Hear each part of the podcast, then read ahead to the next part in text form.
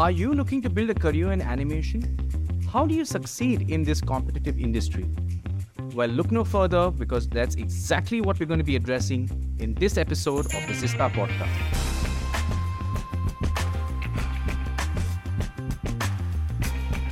Welcome to the Zista podcast, where we invite industry speakers, academicians to answer queries raised by students within a specific subject area. Today, we're going to be focusing on art and design and more specifically, animation. As you can imagine, animation is, an, is a subject area that is attracting a lot of students, a lot of opportunities that are available for students to explore in India as well as around the world. And I'm so happy that I'm being joined today by Leon Christian. Uh, so he's going to help us with this answer. And let me tell you a little bit about him. So Leon's done a Bachelor in Fine Arts from the Maharaja Sayaji Rao University in Baroda. And then he went on to do a, a, course in 3D animation from VAN Arts, which is the Vancouver Institute of Media Arts. He has over 18 years of experience. He's worked with fantastic firms like Tata Elxsi, Technicolor, as well as Huhu Studios in New Zealand. Currently, Leon is the head of creative operations feature at Mikros Animation, and he's based in Bangalore. So, firstly, let me say thank you for joining us, Leon. Really appreciate you making time for this episode and helping us address this specific question. Thank you, Amit, for a lovely intro. Uh, it's my pleasure joining, and you know, uh, love to talk about my experience and any questions that you have. So, thank you once again for inviting me here. Super. Uh, why don't we start by you know you telling us a little bit about yourself? You know, Leon. Uh, you know, what attracted you to animation? When did you know that this is a career that I want to get into? You know. Yeah, so it's an interesting question, and uh, my answers always remain the same. I never knew when I was in school that I would probably get into design for a living or even that to animation. So I was always a guy that if you open my notebooks at the end of it, I would always be doodling something like you know, you make a flip book out of it and you just awesome. You know, so that was always there with me. I enjoy that. Uh, so when I when I passed out of school and then I had to choose something, I did get enrolled in uh, ESC. Mm-hmm. And uh, my dad told me that there is uh, an opening uh, in MS University for finance. Right. I have heard from a few people that why don't you do a course? You're great in drawing and stuff, but I had never had that of uh, education in drawing. I never did a course. I never did a class. So I was a little scared, but I went ahead. I gave the test. It's a seven. Uh, it's a five day test where wow, right. The other day sculpture. The then there's painting and then they evaluate your marks. If you make it, then you have an interview. So it's a pretty long process. Uh, somehow I got through it. I still don't know how, but I did it, right? So, but that was the beginning of what was uh, what, what my life is right now. And it's a four-year degree course that I did. I specialize in graphic design. Fantastic. third year, I was like, I'm going to do my graphic design. I'm get my get myself into advertising, be an art director someday. And that's sure. exactly my my seniors were doing, you know, and I would see them placed in Mumbai, Bombay, you know, in, in really good uh, ad agencies. But by the end of third year, I saw a couple of short films that were from UCLA, well, you know, on okay. tape, tape that time. And I was just wowed by them. They were like about three, four minutes each. Okay. A lovely story. They had a great message in that. And they were pretty simple, uh, very graphic, but they moved me. And that touched me. And I said, hey, this looks interesting, much, much better than, you know, uh, you know, designing posters and magazines or show. uh, I'm sorry, but I'm talking about old days. And that's what uh, graphic design was that time. Um, so that's when, after my fourth year, you know, I said, let me try and get into 3D animation. Is what. Uh, wow. So I did a small course from Pune and a multimedia course, and I even I got a job as a graphic visualizer in okay. the Mumbai companies, but that just lasted for about three months. And I said, no, I need to learn animation. So that's when I I, I got, got a chance to be at VAN Arts. I did a course there. That's a whole new beginning, you know. I learned 2D and I learned 3D. I came back and then I started my first job in Tata Elxsi. So that's okay. basic. Uh, just as an animator, and then I, I worked myself up. I worked a little bit at Huhu which was New Zealand. Again, a great experience, a beautiful uh, country, uh, you know, lovely people. But the work culture was different, you know. Right. That was an experience. Uh, then when I got back here in 2009, uh, in, in you know that time it was called Technicolor. Now it is Mikros Animation. Uh, amazing pro- projects that I could work when I started working with Nickelodeon. Uh, I moved to Disney projects and then DreamWorks. So now I handle the feature division of uh, Mikros Animation, and since two years we are working on feature film. So it's been a it's been a great journey. Fantastic. And you've really mentioned some good brands. I mean, uh, you know, the fact that you got work experience abroad, that just kind of, uh, I would say, broadens your horizon, broadens your mindset. Uh, you know, working in a global environment and coming back to India, working with such fantastic brands like Nick, uh, you know, Disney, as you mentioned, a chance to work work uh, with DreamWorks. Uh, so I'm sure you must have worked on some really interesting projects. So, any project that stands out, you know, in terms of something that you really, really enjoyed working on more than others? Uh, uh, I so the lot of projects that I worked on. Uh, the the one that I really liked, uh, and as an animator, which I was animating also, was the Madagascar. Okay, and that's a Nickelodeon series, and it had a character called Julien, and everybody loves Julien. and he was spot on. You know, uh, he would. They had a great script, they had a great storyboard, and you could just go crazy with him. So that was one of the characters that I, I really missed uh, uh, that one. But yeah, that's one of my favorites. Awesome, awesome. And I think Penguins of Madagascar was a spin-off from the movie Madagascar, right?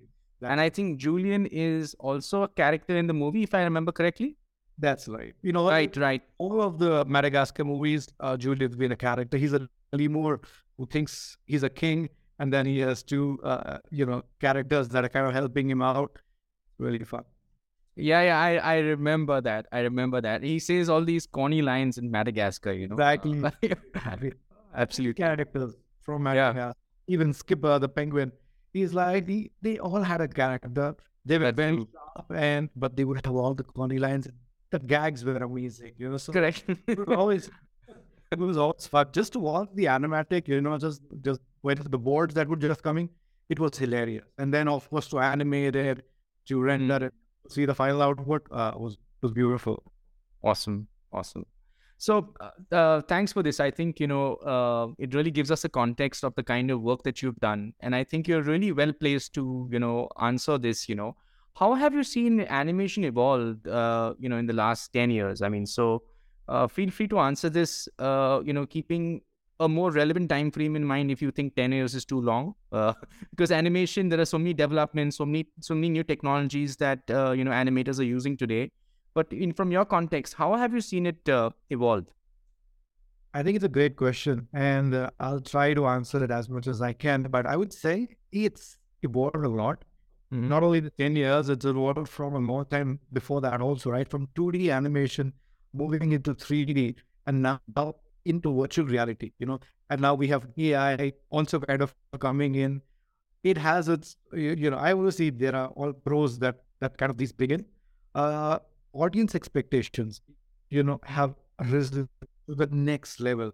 I remember me as a kid, you know, just watching uh, Tom and Jerry and you know all those story shows, and now I see my daughter uh, watching, you know, Paw Patrol and you know a lot of the other movies. Which right, right. Uh, there is a message uh, there, you know, some are hero based, some are action based, some are just funny.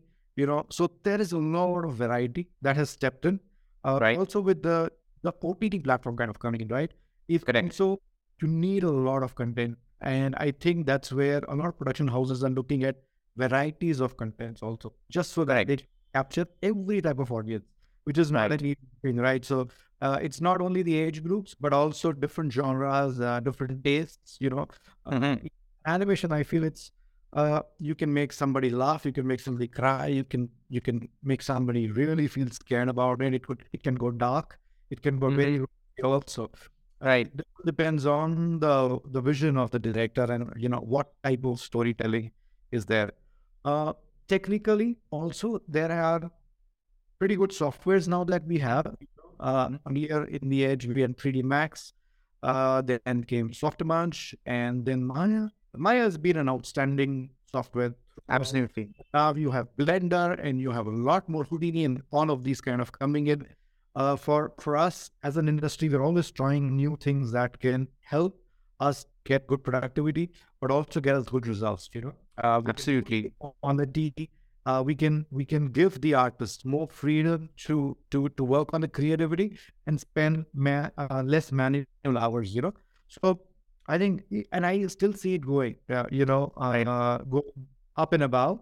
Uh, and we are great that we kind of adapt to that. You know, human race is really great at adapting to what kind of comes in and suits them. So yeah, I mean, it's been great since ten years, and I see uh, uh, it will change. It will keep changing every five years. Different. Right. All right. And I wanted to ask you, you know, um, animation, I think it plays a really important role today. Uh, but from your context, can you maybe uh, touch upon the role that it plays in motion pictures and other kinds of media? So, I think animation as a whole is is a very big packet. All right, correct. And uh, if you say like what, what is animation, uh, it would start from modeling. You know, just mo- modeling a character, right, and then texturing the character, putting skin color, eyes, hair, stuff like that. Then we go to rigging. Rigging is more like bones. You know, you give bones inside a body so mm-hmm. that animator can move them, and then you can Correct. make out of it. You can make them smile. Uh, then you have layout, which is like a cinematography. You you you you do you need a close up shot? Do you need a long shot? You know, what is the staging going to be? Like how movies have a production set, you know. Uh, exactly. Exactly. And this is all coming from the knowledge of live action movies, uh, right? And we are doing exactly the same thing, but virtually. You know, Correct. Correct. And then then the animators they they they they shoot themselves because that's the, one of the best references they can do uh, for acting shots, or it's an action action movie. Uh, they uh, they use them as a reference. Then they animate. There would be effects coming in later where you know there there could be blasts happening. There could be debris flying all over. a shot. So on that kind of thing. At the end, it's lighting and compositing where they put lights according to the mood, what the director wants. You know, they want something which is very rosy and good and uplifting the audience. It will be on bright color. If it's something which is dark and they make sense, we really make it scary, they will kind of put those type of lights and then they finally render it. So that's normally the process that we have pre-production and post-production uh, is what I just explained. But at the end of it, it's all storytelling. If you can tell a story in the way uh, that can motivate the audience, can move the audiences, when after they watch a movie or a series, you know, they keep lingering, that keeps lingering in the mind. Hey, that was that was what I couldn't, or you know, you keep them hanging there. Now we see a lot of these series where you don't, don't finish it at the end of it. They say, okay, to see what's next, you have to watch season. Watch the next episode, right? Right. And so it starts from writing a story, and then you know you get into production of like how can you make it better, and the story gets evolved or gets edited even when the it's already in production when they are animating it. So a lot of the production houses, even like Netflix, Pixar's, they all look at if they feel this is not working out, either they throw it off, they rewrite that part. So it's never like, okay, the story is locked, let's start production, and you don't change anything, and then it's always evolving, evolving, and at the end you get the finish. So it's a lot of hard work, a lot of people kind of coming in, creative, technical, you know, uh, uh, everybody. It's a, it's a great team effort when you see the last part of it. That's why you see that so long at the end of it. No, no, absolutely. And I can totally imagine what a fulfilling experience that must be uh, from seeing a character being molded to actually, uh, you know, seeing that final piece of work going live. I, I think that must be such a fulfilling experience for any animator. And, uh, you know, you said that there are so many different people involved in the process, which actually brings me to my next question, you know, uh, about the kind of careers that students can explore in the field of animation. So, when we say animation, you know, the layman, they just think of, you know, anything which is like a cartoon or, you know, an animated flick or an animated series. But if you go behind the scenes, can you maybe touch upon the different kind of careers or jobs that students can do? Sure. So, uh, as I was just explaining, that animation is a pretty wide scope. Yes. It has a lot of departments in that. So, uh, if you are studying animation, you know, uh, I would always want everyone to just go through the foundation where they get do a little bit of modeling and you know, they maybe they build a model and they texture it a little bit, they rig it also, they also animate it, and at the end light the whole scene. So maybe Right. they have, uh, maybe it could be just a project of just uh, making a short film or making just a scene fight, couple of scenes, then you just do some animation where a guy jumps and you know falls and stands up. It could be anything, but they do the whole process. Then they know. Well, one thing is that what attracts them, what is pulling them, you know. And sometimes you feel, oh, I'm not good at animating, but I'm really great at modeling something. Right. You can take your career just on modeling. So when you make your demo reel at the end of the course, uh, focus on what exactly you want to apply as a job. You know, if it's going to be modeling, showcase more of that stuff so that uh, you know when the when the recruiters are looking at that, they know exactly oh, the uh, the, the artist is applying for modeling, and that's what the whole reel is based on. If it's animation, uh, you know, there can be animation. Also, I think through the journey, you come to know what you are good at. Uh, Right. You know, sometimes you know, I won't be an animator, but maybe you know you're not as good as an animator as you're a lighter. Maybe you have a better lighting sense, a color sense, and I think that's Mm. a profession that you want to kind of go into. And the great thing about this generation is that you get so much stuff right now online. Uh, Right. I students, you know, because when we, you know, I'm involved in recruitments also, Okay. the students are way ahead of the game, you know, and Awesome. yeah, so they already have tried a lot of things and they have so many things in the bag, and then we have to pull them back a little bit and say, all right, you need to focus. yeah, because they, they would have done this, they would have done that, and they would have do all that. And like, no, no, no, in the industry, professionally, you have to do only one thing. And that could be only animation, or that could be only layout, or maybe rendering. You know, I'm just saying. So then we kind of bring them back and we will uh, let them do what the strength is. I think it's very important for anybody to understand what the strength is, but do the whole thing. You know, a foundation uh, is is good uh, to just run through the whole thing, uh, try out something, and then maybe focus a couple of years just trying to get that out. Awesome. And I think you you laid it out really well, you know. I mean, in terms of the entire process of creation, at every stage, at every stage of that journey, there is a job possibility, you know. So someone could be doing task A, B, C, but it's all part of a pipeline. It's all part of a larger funnel where you have multiple people working and collaborating to make that come alive. That's just so amazing.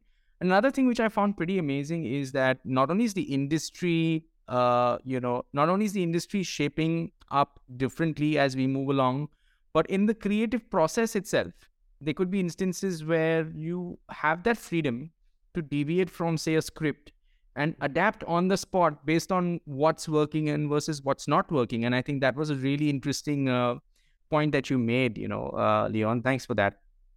Yeah. Uh, yeah, No, Go ahead. I, because, because when I feel the thing, I, I just wanted to comment on what you said. absolutely. freedom you know freedom is is something that every artist needs and I- Right. I, think uh, you don't get it everywhere but i think that's a place where you can explore and an artist should be always given a chance to put their own mark somewhere you know it is animation it's modeling you know when you look at a model we're like yeah i know this is done by Dheeraj or oh i know this is done by Amit you know so it's something where uh, that's also a great sense for anybody to grow you know when they know they're doing well and the, but people recognize them from their artwork. You know, Wow. yeah, I just wanted to add that. No, no, absolutely. I mean, making your mark, uh, you know, having a distinct element or a, a signature style where someone can just see a piece of work and say, "This has been done by Leon." You know, I mean, I think that's uh, that's amazing. Um, so you know, you mentioned that you also do recruitment, and you obviously interact with a lot of students who want to join the industry, who want to make a career in it.